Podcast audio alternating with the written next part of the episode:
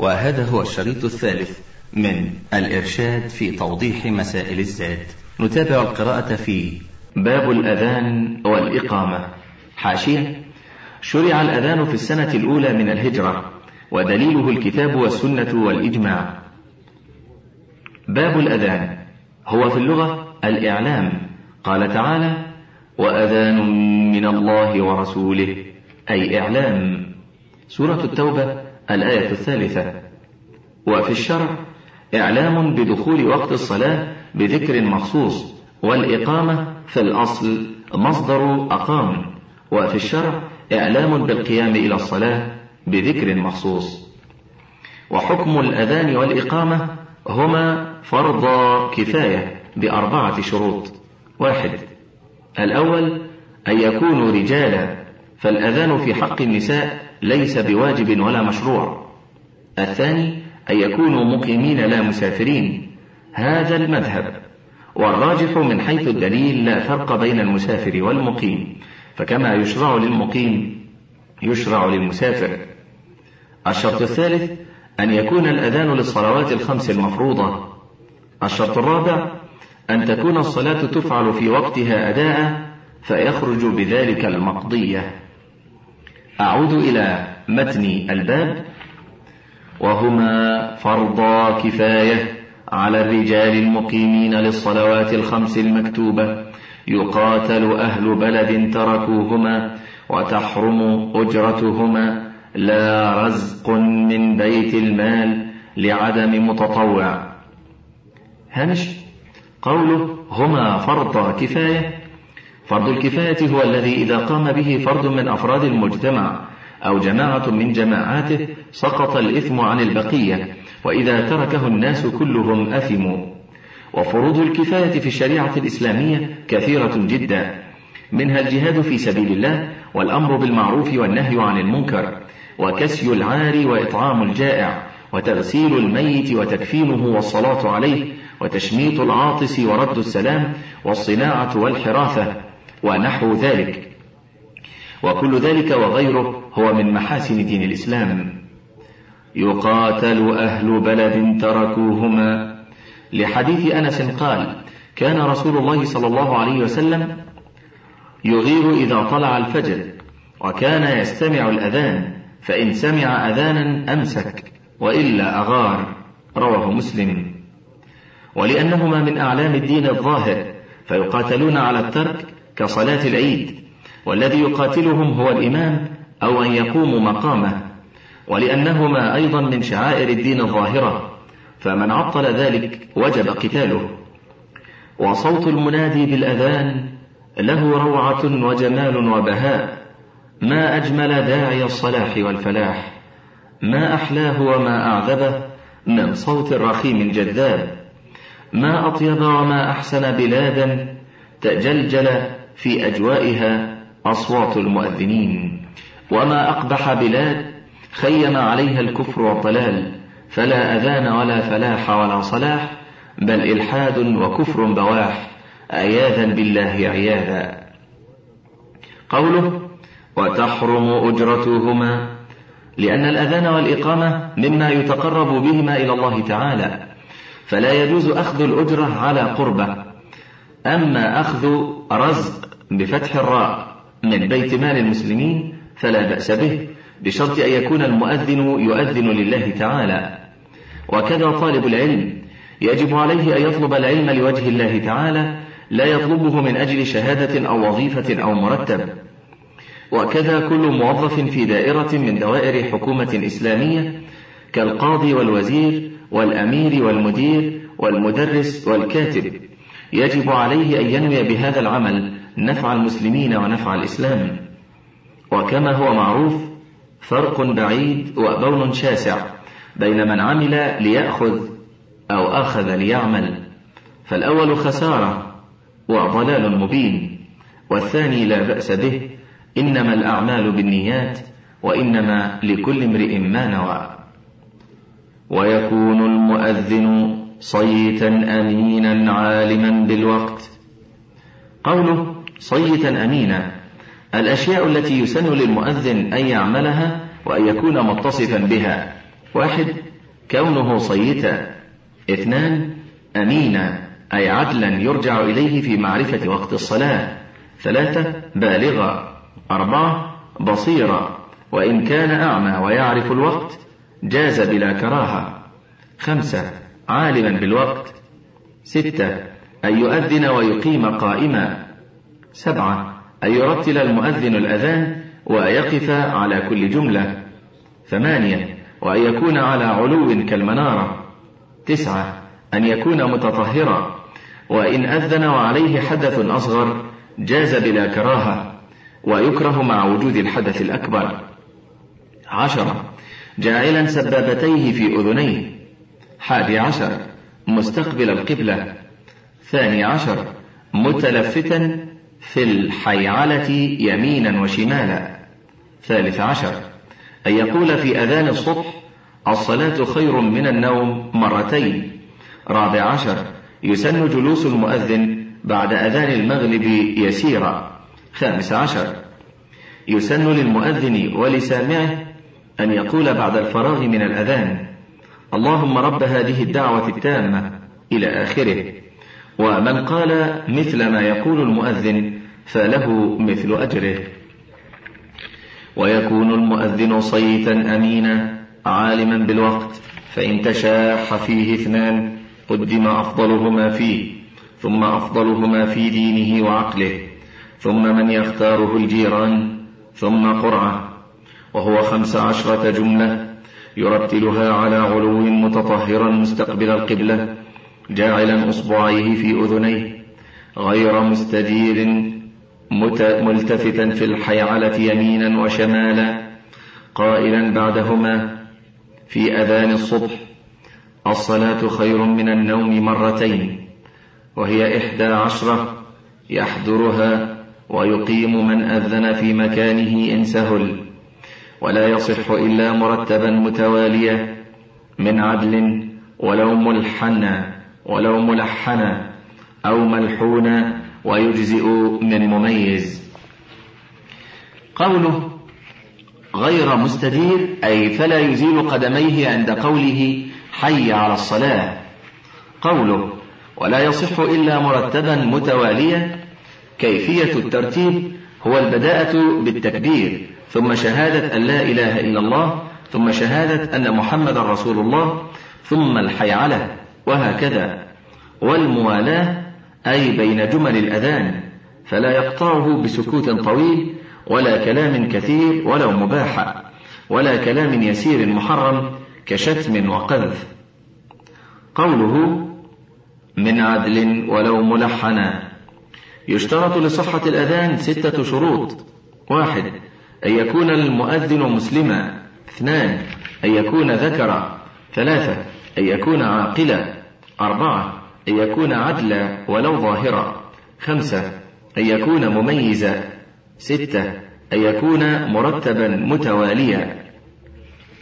ويجزئ من مميز ويبطلهما فصل كثير ويسير محرم. ولا يجزئ قبل الوقت إلا الفجر بعد نصف الليل. ويسن جلوسه بعد أذان المغرب يسيرا. ومن جمع أو قضى فوائد أذن للأولى ثم أقام لكل فريضة. ويسن لسامعه متابعته سرا وحوقلته في الحيعلة وقوله بعد فراغه اللهم رب هذه الدعوة التامة والصلاة القائمة آت محمدا الوسيلة والفضيلة وابعثه مقاما محمودا الذي وعدته. في الحاشية ويصح أذان ملحن وهو الذي فيه تطريب يقال لحن في قراءته إذا طرب وغرد. ويصح أذان ملحون إن لم يحل المعنى كما لو رفع الصلاة أو نصبها فيصح مع الكراهة فيهما. فإن أحال المعنى كقوله الله وأكبر لم يعتد به. ومبطلات الأذان والإقامة أربعة. واحد سكوت طويل بين جمل الأذان أو الإقامة. اثنان الكلام الكثير ولو مباحا ثلاثة يبطل كل من الأذان والإقامة بالكلام المحرم ولو يسيرا كسب وقذف. أربعة اللحن المحيل للمعنى مبطل لهما كقوله الله وأكبر. ومد همزة الله. آه الله. قوله. وحوقلته في الحيعلة. أي فيقول السامع للمؤذن لا حول ولا قوة إلا بالله إذا قال المؤذن حي على الصلاة حي على الفلاح. قوله. اللهم رب هذه الدعوة التامة. المراد بالدعوة دعوة الأذان. التامة أي الكاملة السالمة من نقص يتطرق إليها. فالأذان دعوة إلى توحيد الله وإفراده بالعبودية. والصلاة القائمة أي التي بعون الله وتوفيقه ستقوم وتفعل. قوله آت محمدا الوسيلة والفضيلة وابعثه مقاما محمودا الذي وعدته. لحديث جابر رضي الله عنه. أن رسول الله صلى الله عليه وسلم قال من قال حين يسمع النداء اللهم رب هذه الدعوة التامة والصلاة القائمة آت محمدا الوسيلة والفضيلة وابعثه مقاما محمودا الذي وعدته حلت له شفاعتي يوم القيامة. رواه الجماعة إلا مسلما. والوسيلة هي منزلة في الجنة وهي منزلة رسول الله صلى الله عليه وسلم وداره في جنة الفردوس. والفضيلة هي المرتبة الزائدة على سائر الخلائق. والمراد بالمقام المحمود الشفاعة العظمى في الموقف الموحش الرهيب موقف القيامة. لأنه يحمده فيه الأولون والآخرون.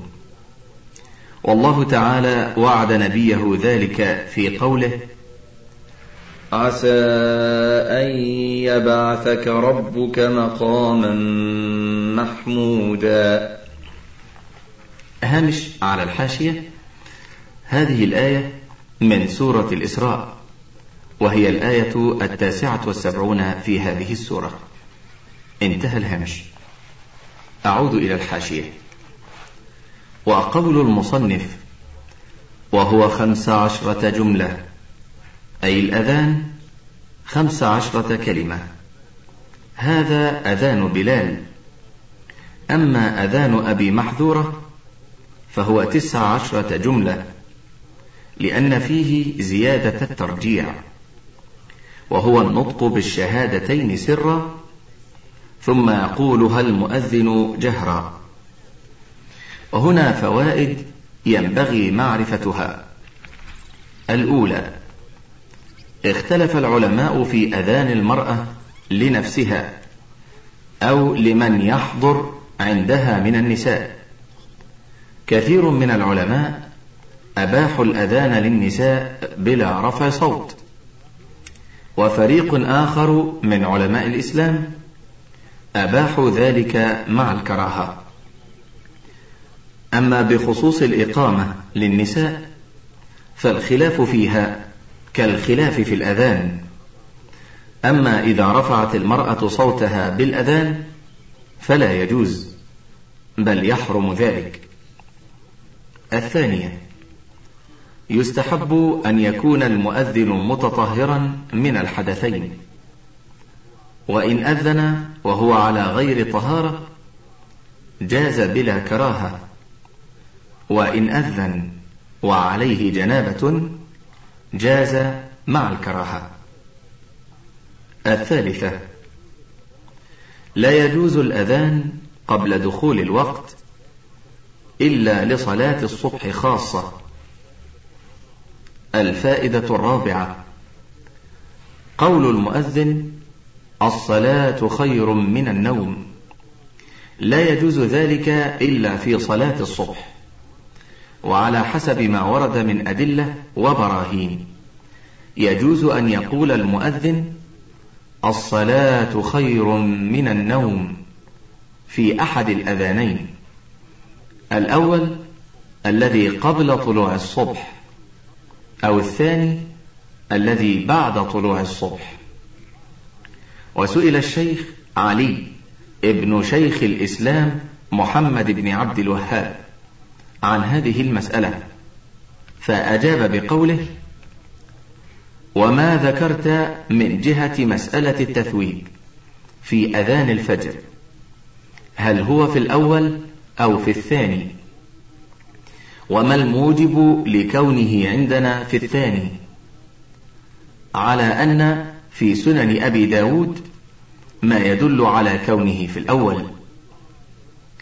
فإن الأمر عندنا في ذلك على السعة فإذا جعله في الأول أو في الثاني فالكل إن شاء الله حسن. ولكن الأحسن لمن أراد الاقتصار في التثويب على أحد الأذانين أن يكون في الأول. لما ذكرت من الحديث. وأحسن منهما التثويب في الأذانين جمعا بين الأحاديث وعملا بظاهر إطلاقات الفقهاء. انتهى كلامه. الفائدة الخامسة. من المعروف أنه كان لرسول الله صلى الله عليه وسلم مؤذنان. بلال وابن أم مكتوم. وليس في أذانهما حي على خير العمل. وليس فيهما أشهد أن عليا ولي الله. والأول يعتقد مشروعيته بعض العترة وبعض الزيدية. والثاني هو من شعار الشيعة وكلاهما غير جائز. لأنه ما ثبت عن الرسول صلى الله عليه وسلم ولا عن واحد من الخلفاء الراشدين. وقد قال عليه الصلاة والسلام من عمل عملا ليس عليه أمرنا فهو رد. رواه مسلم. وفي رواية من أحدث في أمرنا هذا ما ليس منه فهو رد. رواه البخاري ومسلم. وقال صلى الله عليه وسلم إياكم ومحدثات الأمور فإن كل محدثة بدعة وكل بدعة ضلالة. رواه أحمد وأبو داود والترمذي وقال حديث حسن صحيح. وأيضا فإن الرسول صلى الله عليه وسلم علم أبا محذورة الأذان عام فتح مكة فكان رضي الله عنه يؤذن في مكة طيلة حياته حتى توفاه الله في حدود سنة ستين من الهجرة وليس في أذانه حي على خير العمل وليس فيه أشهد أن عليا ولي الله. وما من شك بأن علي بن أبي طالب رضي الله عنه من أولياء الله. لأن الرسول صلى الله عليه وسلم شهد له بالجنة ولكن هذا لا يسوغ. ما ابتدعته الشيعة في حقه ومن المعروف أن الرسول صلى الله عليه وسلم شهد لكثير من الصحابة بالجنة. وكما هو معروف فإن العبادات توقيفية. فلا يجوز أن يزاد فيها ولا ينقص منها لأن ذلك تشريع مع الله ورسوله وذلك جريمة وذنب عظيم. باب شروط الصلاة. شروطها قبلها منها الوقت والطهارة من الحدث والنجس فوقت الظهر من الزوال إلى مساواة الشيء فيئه بعد فيء الزوال وتعجيلها أفضل إلا في شدة حر. ولو صلى وحده أو مع غيم لمن يصلي جماعة ويليه وقت العصر إلى مصير الفيء مثليه بعد فيء الزوال والضرورة إلى غروبها ويسن تعجيلها. ويليه وقت المغرب إلى مغيب الحمرة ويسن تعجيلها إلا ليلة جمع لمن قصدها محرما. ويليه وقت العشاء إلى الفجر الثاني وهو البياض المعترض وتأخيرها إلى ثلث الليل أفضل إن سهل. ويليه وقت الفجر الثاني إلى طلوع الشمس وتعجيلها أفضل. وتدرك الصلاة بتكبيرة الإحرام في وقتها. ولا يصلي قبل غلبة ظنه بدخول وقتها. إما باجتهاد أو خبر ثقة متيقن. فإن أحرم باجتهاد فبان قبله فنفل وإلا ففرض. حاشية. قوله باب شروط الصلاة. يشترط لصحة الصلاة تسعة شروط. واحد الإسلام. اثنان العقل.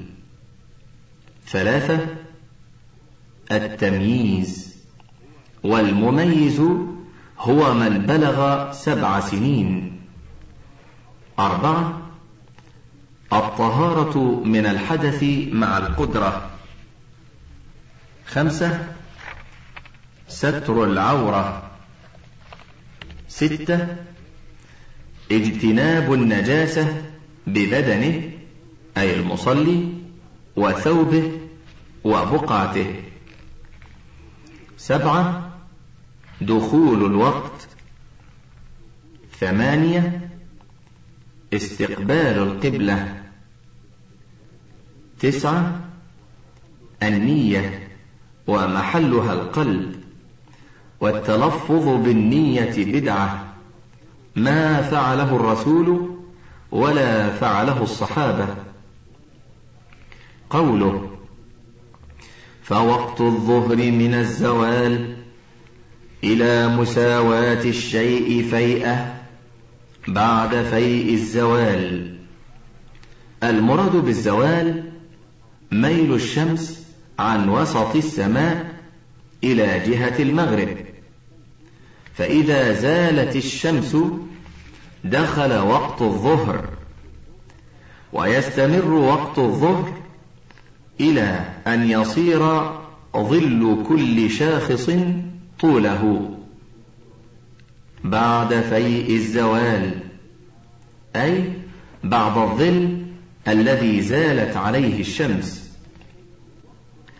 ثم يدخل وقت العصر إلى أن يصير ظل كل شاخص طوله مرتين بعد فيء الزوال أي بعد حد الظل الذي زالت عليه الشمس. ثم يكون الزمن وقت ضرورة إلى غروب الشمس. وزيادة في الإيضاح أيها القارئ الكريم اغرز في أرض مستوية رمحا معتدلا في ضحوة يوم من الأيام قبل الظهر. فلا بد أن يكون له ظل من جهة الغرب. وكلما ترتفع الشمس فالظل يأخذ في النقص شيئا فشيئا حتى يقف عن النقص. فإذا وقف فضع علامة عند نهايته. فإذا أخذ في الزيادة عرفت أن الشمس زالت عن وسط السماء. وهذا هو أول وقت الظهر. فإذا طال ظل الرمح وصار كطوله بعد الظل الذي وضعت عليه علامة حينما وقف عن النقص حينئذ خرج وقت الظهر ودخل وقت العصر إلى أن يصير ظل الرمح طوله مرتين بدون أن يحتسب الظل. الذي كان موجودا عند زوال الشمس الذي وضعت عند حده العلامة. فإذا أردت أن تقيس للظهر والعصر مثلا لا يكون من مكان مغرز الرمح بل من المكان الذي زالت الشمس عليه. وهذا يختلف باختلاف البلدان والأزمان. ومن المعروف أن الظل في الصيف يكون قصيرا وفي الشتاء يكون طويلا. وكلما بعد البلد عن خط الاستواء شمالا فالظل يكون طويلا. وكلما قرب من خط الاستواء يكون الظل قصيرا. أعود إلى المتن. وتعجيلها أفضل إلا في شدة حر. ولو صلى وحده أو مع غيم لمن يصلي جماعة ويليه وقت العصر إلى مصير الفيء مثليه بعد فيء الزوال والضرورة إلى غروبها ويسن تعجيلها. حاشية؟ قوله ولو صلى وحده هذا إذا كان ممن لا تجب عليه الجماعة كالمرأة والمريض. أما لو وجد من لا عذر له جماعة يؤدون الصلاة في أول الوقت وجب عليه فعلها مع الجماعة. وقوله أو مع غيم لمن يصلي جماعة أي على هذا القول يجوز تأخير الظهر إذا كان ثم عذر كمطر أو غيم إلى قرب وقت العصر حتى يكون الخروج لهما جميعا رفقا بالمصلين وتسهيلا عليهم والله رؤوف بالعباد. أعود إلى المتن. ويليه وقت المغرب إلى مغيب الحمرة ويسن تعجيلها إلا ليلة جمع لمن قصدها محرما. حاشية. قوله إلا ليلة جمع أي في ليلة مزدلفة حينما ينصرف الحجاج من عرفة يبيتون في مزدلفة عند المشعر الحرام. كما فعل الرسول صلى الله عليه وسلم. فالسنة تأخير صلاة المغرب حتى تجمع مع العشاء جمع تأخير ولاجتماع الناس في هذا المكان سميت ليلة جمع. أعود إلى المتن. ويليه وقت العشاء إلى الفجر الثاني وهو البياض المعترض. وتأخيرها إلى ثلث الليل أفضل إن سهل. ويليه وقت الفجر الثاني إلى طلوع الشمس وتعجيلها أفضل. وتدرك الصلاة بتكبيرة الإحرام في وقتها.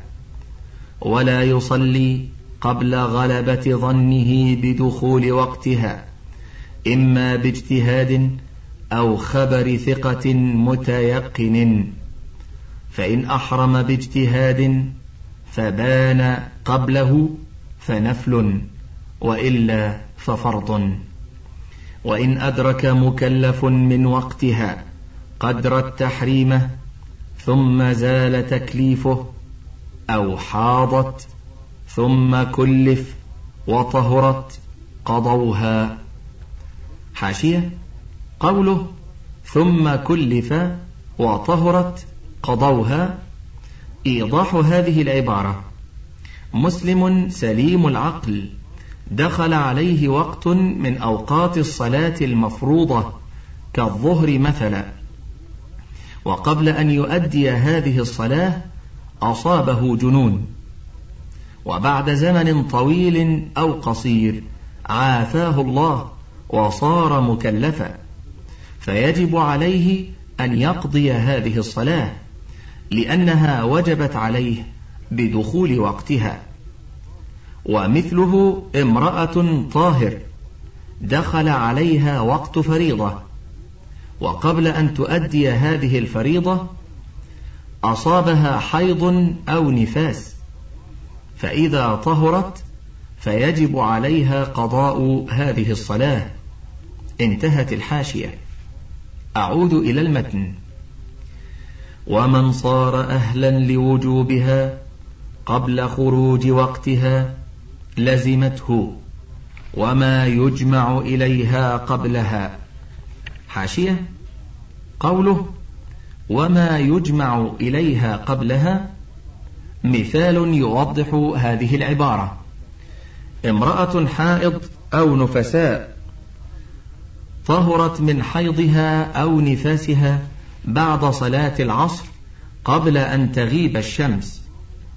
أو مثلا مجنون أفاق بعد العصر وكافر أسلم بعد العصر وصبي بلغ. فيجب على كل واحد مما ذكر أن يصلي العصر لأن وقتها باق ووجب أن يصلي الظهر. لأنها تجمع إليها. وإذا زال المانع في الليل وجب قضاء صلاة المغرب والعشاء لأن وقت الثانية وقت للأولى حال العذر. فإذا أدركه المعذور فكأنه أدرك وقتها. وهذه مسألة تفرط فيها جميع النساء إلا أقل القليل.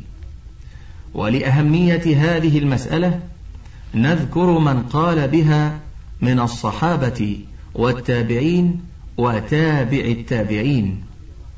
روى البيهقي عن عبد الرحمن بن عوف وسعيد بن منصور وابن المنذر والأثرم عن عبد الله بن عباس وعبد الرحمن بن عوف أنهما قالا في الحائض تطهر قبل طلوع الفجر بركعة تصلي المغرب والعشاء. فإذا طهرت قبل أن تغرب الشمس صلت الظهر والعصر جميعا.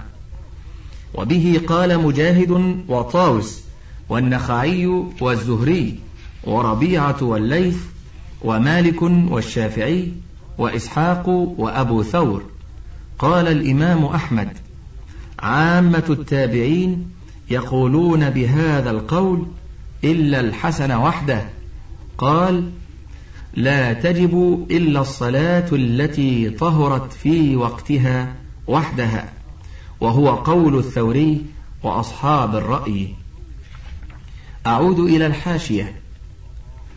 ويجب فورا قضاء الفوائت مرتبة ويسقط الترتيب بنسيانه وبخشية خروج وقت اختيار الحاضرة. حاشية. قوله ويجب فورا قضاء الفوائت مرتبة لفعله عليه الصلاة والسلام عام الأحزاب ولكن يسقط الترتيب بأحد شيئين. واحد. يسقط الترتيب بنسيانه فإذا نسي الترتيب بين حاضرة وفائتة حتى فرغ من الحاضرة يسقط وجوبه. اثنان يسقط الترتيب بخشية خروج وقت اختيار الحاضرة. فإذا خشي خروج وقت الاختيار قدم الحاضرة لأنها آكد. انتهت الحاشية وأعود إلى المتن. ومنها ستر العورة فيجب بما لا يصف بشرتها وعورة رجل وأمة وأم ولد ومعتق بعضها من السرة إلى الركبة وكل الحرة عورة إلا وجهها. وتستحب صلاته في ثوبين ويكفي ستر عورته في النفل ومع أحد عاتقيه في الفرض وصلاتها في درع وخمار وملحفة ويجزئ ستر عورتها ومن انكشف بعض عورته وفحش أو صلى في ثوب محرم عليه أو نجس أعاد. لا من حبس في محل نجس ومن وجد كفاية عورته سترها وإلا فالفرجين فإن لم يكفهما فالدبر وإن أعير سترة لزمه قبولها. ويصلي العاري قاعدا بالإيماء استحبابا فيهما ويكون إمامهم وسطهم. حاشية؟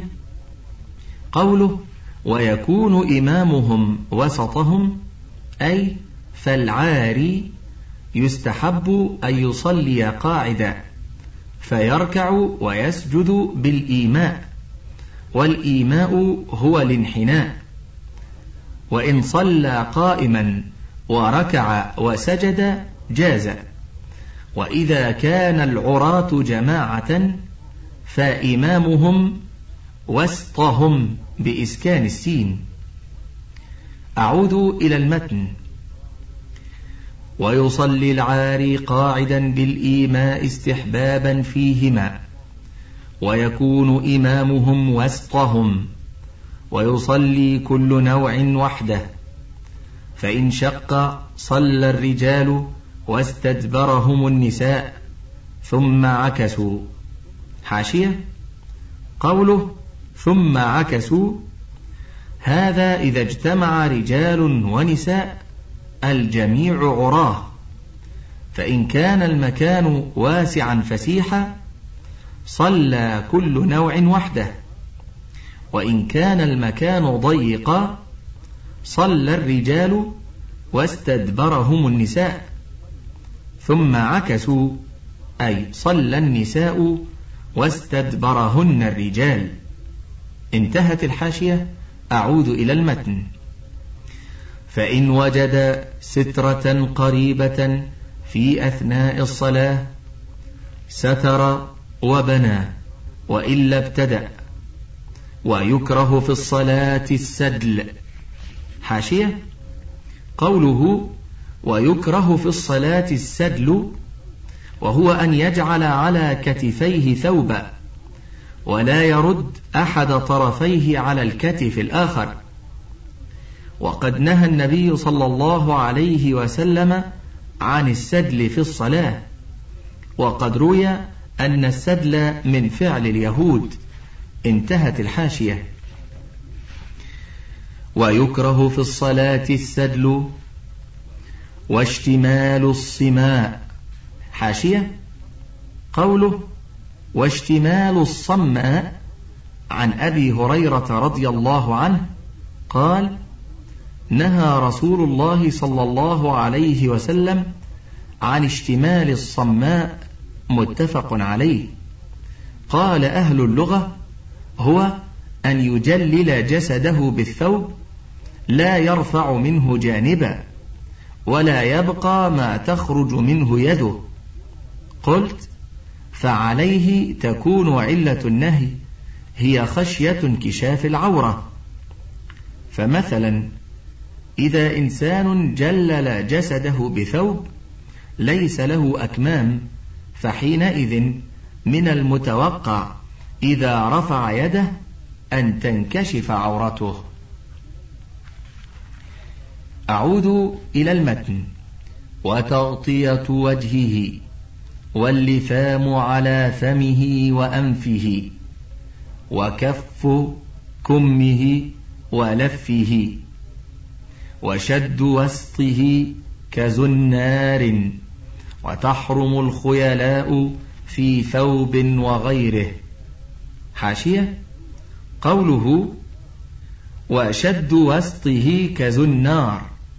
الزنار بضم الزاي يلبسه البعض من النصارى في أوساطهم وهو خيط عريض وعلة النهي هي التشبه.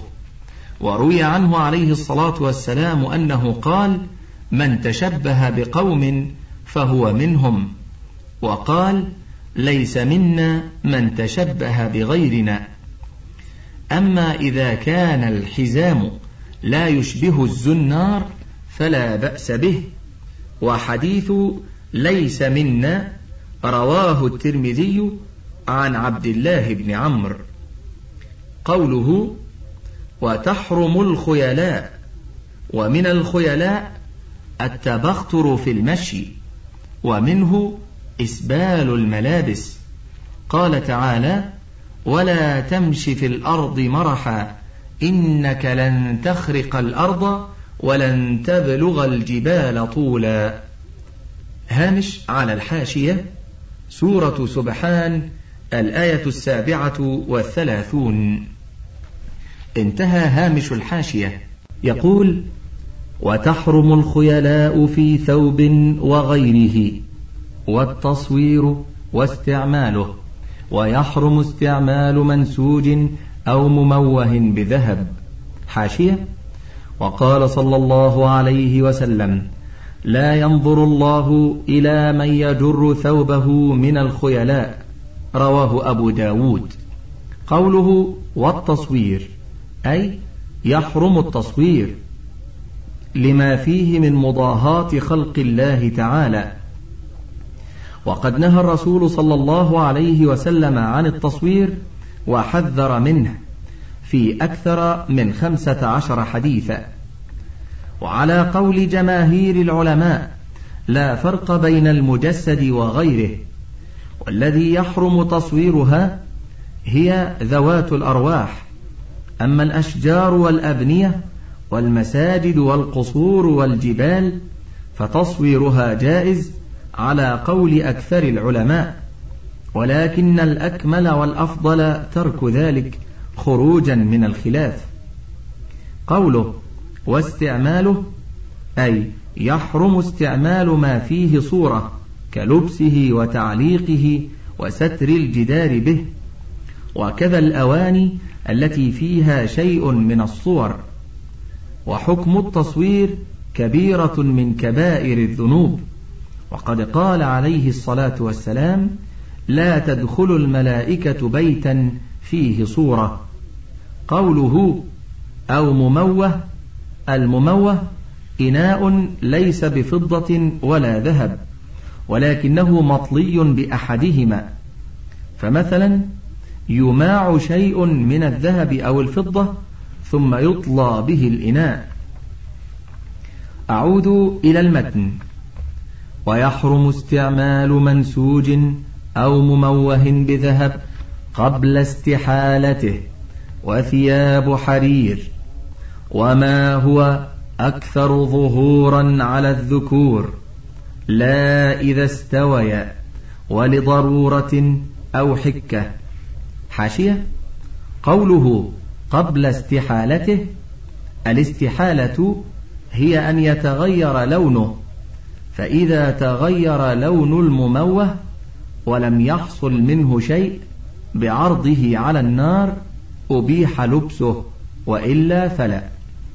قوله وثياب حرير أجمع علماء الأمة الإسلامية على تحريم لبس الحرير على الذكور إلا لعارض أو عذر.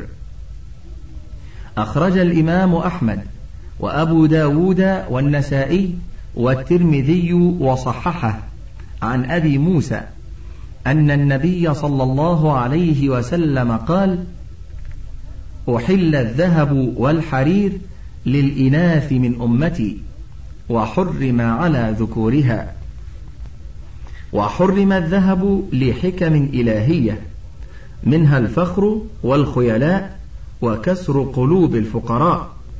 وحرم الحرير لحكم كثيرة ليس بالإمكان حصرها منها أن الحرير فيه نعومة وملاسة لا تتناسب مع رجولة الرجال وشهامة الرجال وأيضا لبس الذهب والحرير فيه ميوعة وتغنج وتخنث وتأنث وقد لعن الرسول صلى الله عليه وسلم المخنثين من الرجال ولعن الرسول المتشبهين من الرجال بالنساء ومن تشبه بالنساء فقد تخنث. انتهت الحاشية وأعود إلى المتن. وثياب حرير وما هو أكثر ظهورا على الذكور إلا إذا استويا ولضرورة أو حكة. أو مرض أو قمل أو حرب أو حشوى حاشية؟ قوله لا إذا استويا أي فعلى ما ذكره المصنف يباح الحرير في ثمان حالات. الأولى إذا استويا أي الحرير وما نسج معه. الثانية يجوز لبس الحرير من أجل حكة في البدن لأنه أرخص عليه الصلاة والسلام لعبد الرحمن بن عوف والزبير في لبس الحرير من أجل حكة بهما. الرابعة يباح لبس الحرير لمرض ينفع فيه لبس الحرير. الخامسة يباح لبس الحرير في حرب واجب أو مباح. إذا تراءى الجمعان إلى انقضاء القتال لما فيه من إغاظة الكفار. السادسة يباح الحرير إذا كان حشوا لنحو فرش. السابعة يباح إذا كان علما والعلم هو ما يجعل في حاشية الثوب وطرفه ينسج معه. بشرط أن لا يزيد على أربع أصابع. الثامنة يباح إذا كان الحرير رقاعا أي رقعة أو لبنة جيب أي طوق الثوب وسجف فراء أي حواشيها بشرط أن يكون أربع أصابع فأقل. وإباحة شيء من الحرير للحاجة هو من محاسن دين الإسلام ويسره وسماحته. انتهت الحاشية. أعود إلى المتن. أو قمل أو حرب أو حشوة أو كان علما أربع أصابع فما دون. أو رقاعا أو لبنة جيب وسجف فراء. ويكره المعصفر والمزعفر للرجال. حاشية. قوله ويكره المعصفر أي المصبوغ بالعصفر. وعلة النهي هي التشبه بالكفرة وأعداء الإسلام. عن عبد الله بن عمرو رضي الله عنهما قال رأى علي النبي صلى الله عليه وسلم ثوبين معصفرين فقال إن هذه من لباس الكفار فلا تلبسها. رواه مسلم والإمام أحمد وأبو داود والنسائي. قوله والمزعفر عن أنس رضي الله عنه قال نهى رسول الله صلى الله عليه وسلم أن يتزعفر الرجل. متفق عليه واللفظ لمسلم والمزعفر هو المصبوغ بالزعفران. انتهت الحاشية. وأعود إلى المتن. ويكره المعصفر والمزعفر للرجال ومنها اجتناب النجاسات فمن حمل نجاسة لا يعفى عنها أو لاقاها بثوبه أو بدنه لم تصح صلاته. وإن طين أرضا نجسة أو فرشها طاهرا كره. وصحت. وإن كانت بطرف مصلى متصل صحت إن لم ينجر بمشيه. حاشية؟ قوله إن لم ينجر بمشيه. طهارة بدن المصلى. وثوبه والبقعة التي يصلي فيها شرط في صحة الصلاة. وإذا كانت الأرض نجسة فجعل عليها بلاطا أو فراشا صحت الصلاة مع الكراهية. وإذا كانت النجاسة في وسط بساط أو على طرفه صحت الصلاة على الطاهر منه إن لم ينجر بمشيه. فإن انجر بمشيه كمن صلى وقد أمسك حبلا أو ثوبا بيده أو حزمة على وسطه وفي طرف الحبل أو الثوب نجاسة فحينئذ لا تصح الصلاة لأنه ينجر بمشيه فهو كحاملها. أعود إلى المتن. ومن رأى عليه نجاسة بعد صلاته وجهل كونها فيها لم يعد. وإن علم أنها كانت فيها لكن نسيها أو جهلها أعاد. حاشية؟ قوله لكن نسيها أو جهلها أعاد. هذه المسألة تهم كل مسلم لكثرة وقوعها وعموم البلوى بها. وما مشى عليه المصنف قال بمثله الإمام الشافعي وكثير من علماء السلف والخلف. وقال الإمام مالك يعيد ما دام الوقت باقيا. وعن أحمد رحمه الله لا يعيد إذا ما تذكر إلا بعد الفراغ من الصلاة لعموم قوله تعالى ربنا لا تؤاخذنا إن نسينا أو أخطأنا. هامش على الحاشية سورة البقرة الآية السادسة والثمانون بعد المئتين. انتهى الهامش. وعموم قوله عليه السلام إن الله وضع عن أمتي الخطأ والنسيان وما استكرهوا عليه. وأيضا هذه المسألة هي من باب اجتناب المحظور فإذا فعله ناسيا أو جاهلا يسامح فيه بخلاف ما كان من باب فعل المأمور فلا يسامح فيه كما لو صلى بغير وضوء ناسيا. وقال بعدم الإعادة كثير من العلماء منهم الموفق والمجد والشيخ تقي الدين انتهت الحاشية أعود إلى المتن. ومن جبر عظمه بنجس لم يجب قلعه مع الضرر. وما سقط منه من عضو أو سن فطاهر. ولا تصح الصلاة في مقبرة وحش وحمام وأعطان إبل ومغصوب وأسطحتها وتصح إليها. حاشية. قوله ولا تصح الصلاة في مقبرة. المواضع التي لا تصح الصلاة فيها سبعة. لحديث عبد الله بن عمر رضي الله عنهما أن رسول الله صلى الله عليه وسلم نهى أن يصلى في سبع مواطن في المزبلة والمجزرة والمقبرة وقارعة الطريق وفي الحمام وفي معاطن الإبل وفوق ظهر بيت الله. رواه الترمذي وابن ماجه وعبد بن حميد. قال ابن حجر وصححه ابن السكن وإمام الحرمين.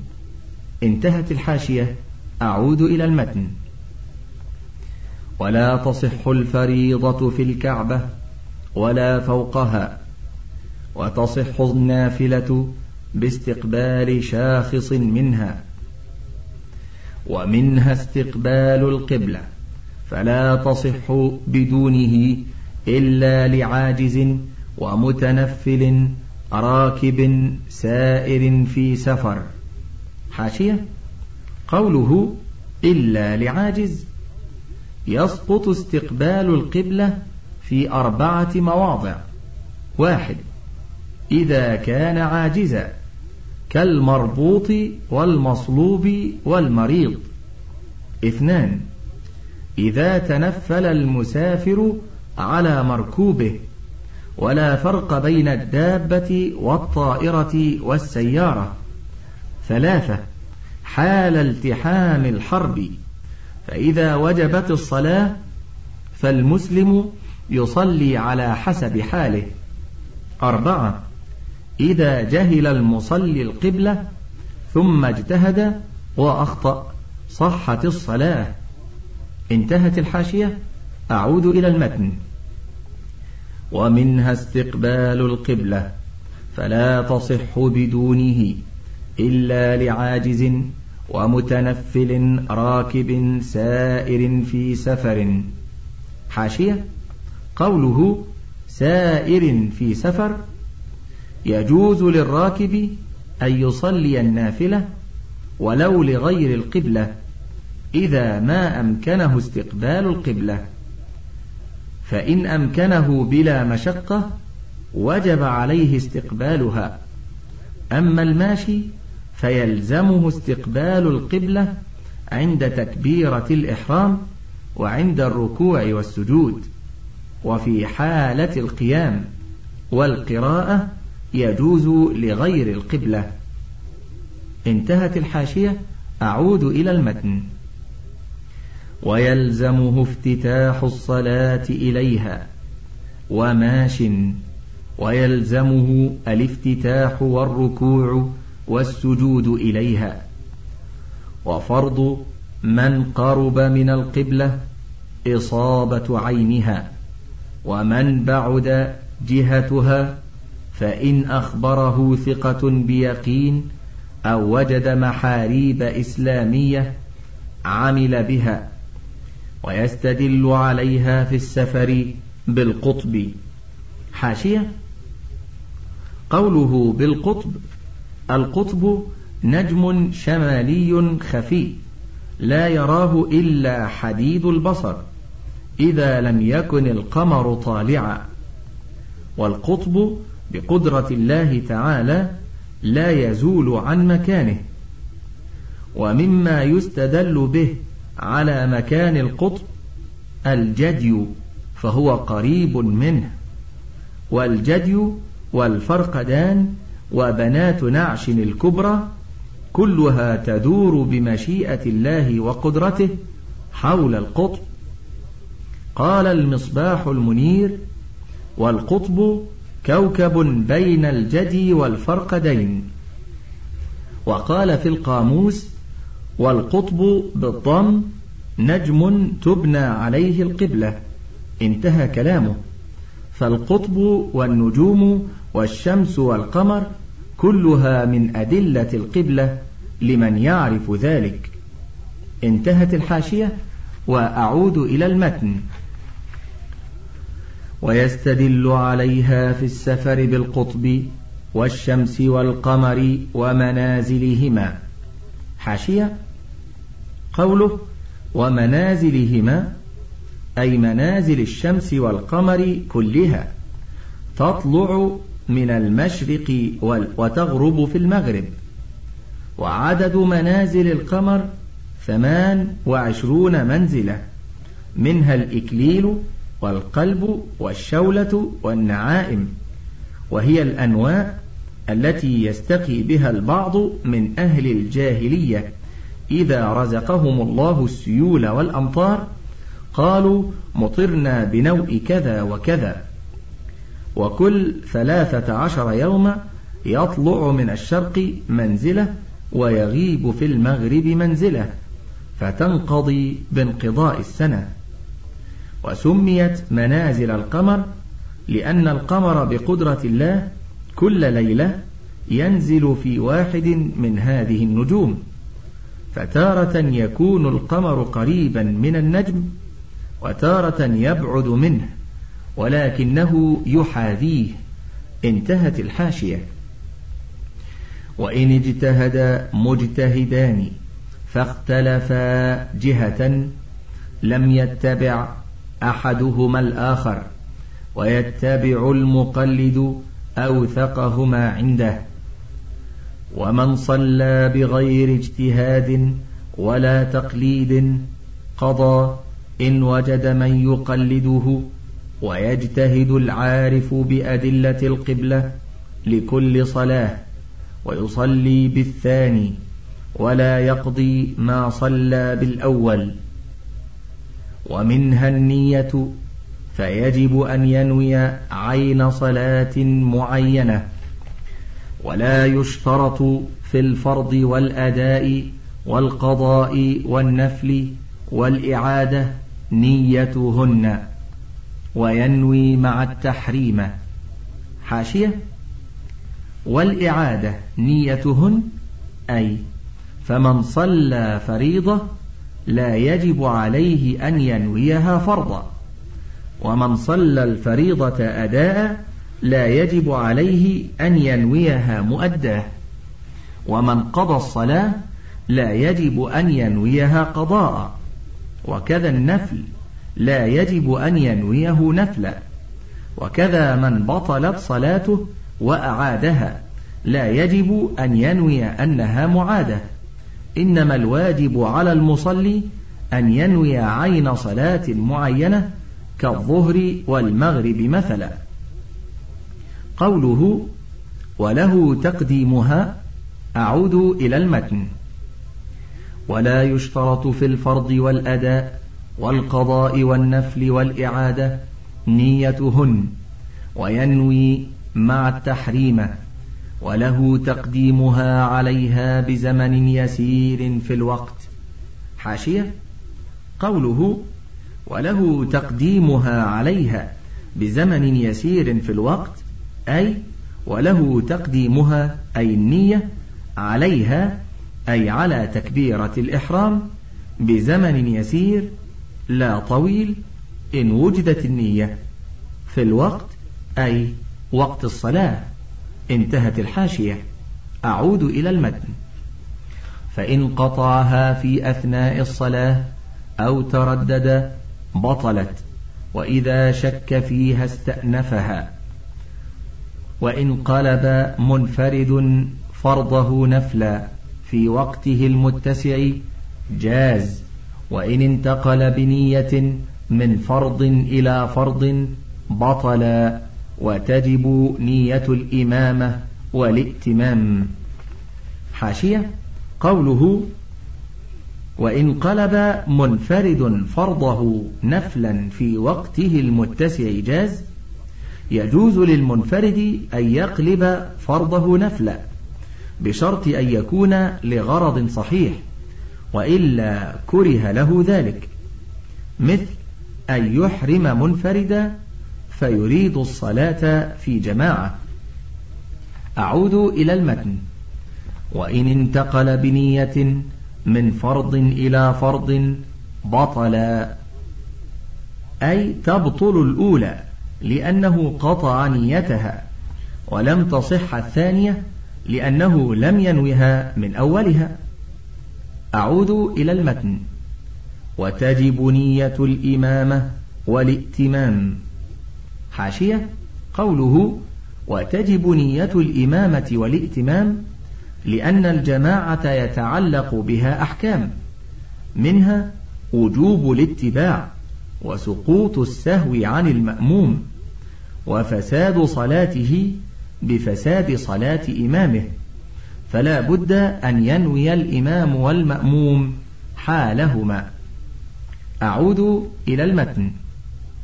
وإن نوى المنفرد الائتمام لم يصح كنية إمامته فرضا. حاشية. قوله وإن نوى المنفرد الائتمام لم يصح لأنه لم ينوي الائتمام في ابتداء الصلاة كما لو حضر جماعة وأمكنه الدخول معهم فلا يصح على المقدم في المذهب. وعن أحمد رحمه الله يصح لأنه انتقل من حالة إلى ما هو أكمل منها وهو اختيار الموفق في كتابه الكافي والشيخ تقي الدين وبه قال أكثر العلماء. تنبيه. التلفظ بالنية بدعة ما فعله الرسول صلى الله عليه وسلم ولا فعله صحابة الرسول.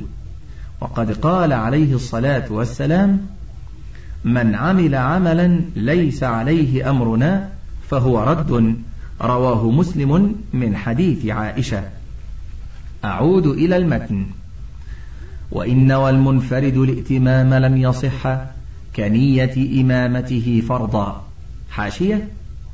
هذه المسألة كما هو معروف كثيرة الوقوع وصورتها منفرد يصلي الفريضة وحده.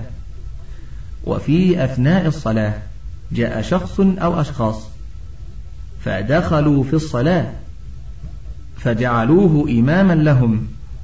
لم تصح نية إمامته لأنه لم ينوي الإمامة في ابتداء الصلاة. والراجح من حيث الدليل أن الصلاة صحيحة لحديث ابن عباس. انتهت الحاشية وأعود إلى المتن. وإن انفرد مؤتم بلا عذر بطلت. حاشية قوله وإن انفرد مؤتم بلا عذر بطلت أي إذا ترك المأموم متابعة إمامه ونوى الانفراد لغير عذر شرعي بطلت صلاته. فإن كان لعذر كتطويل إمامه أو خاف على أهله أو ماله أو فوات رفقته أو غير ذلك من الأعذار جاز انتهت الحاشية أعود إلى المتن. وتبطل صلاة مأموم ببطلان صلاة إمامه فلا استخلاف. حاشية؟ قوله فلا استخلاف أي إذا بطلت صلاة الإمام بحدث أو غيره بطلت صلاة المأموم. وليس للإمام أن يستخلف من يكمل الصلاة بالمأمومين بل يجب أن يعيد الصلاة من أولها. انتهت الحاشية أعود إلى المتن. وإن أحرم إمام الحي بمن أحرم بهم نائبه وعاد النائب مؤتما صح حاشية؟ قوله وإن أحرم إمام الحي أي الإمام الراتب بمن أي بمأمومين أحرم بهم نائبه لغيبته وبنى على صلاة نائبه وعاد الإمام النائب مؤتما صح ذلك. انتهت الحاشية. يوضح ذلك أن الرسول صلى الله عليه وسلم ذهب إلى بني عمرو بن عوف ليصلح بينهم فصلى أبو بكر بالصحابة. وفي أثناء الصلاة جاء الرسول صلى الله عليه وآله وسلم فتأخر أبو بكر وتقدم الرسول صلى الله عليه وسلم فصلى بالصحابة بقية الصلاة. وإذا كان الإمام الراتب لم يدرك الصلاة من أولها وقام يقضي ما ما سبق به فالمأموم مخير. إن شاء نوى الانفراد وسلم وإن شاء انتظر الإمام حتى يسلم فيسلم معه. انتهى الشريط الثالث من الإرشاد في توضيح مسائل الزاد حاشية على زاد المستقنع وهو المقرر على الصف الأول المتوسط بالمعاهد العلمية التابعة لجامعة الإمام محمد بن سعود الإسلامية من تأليف الشيخ صالح بن إبراهيم البليهي وللمقرر بقية على الشريط الرابع.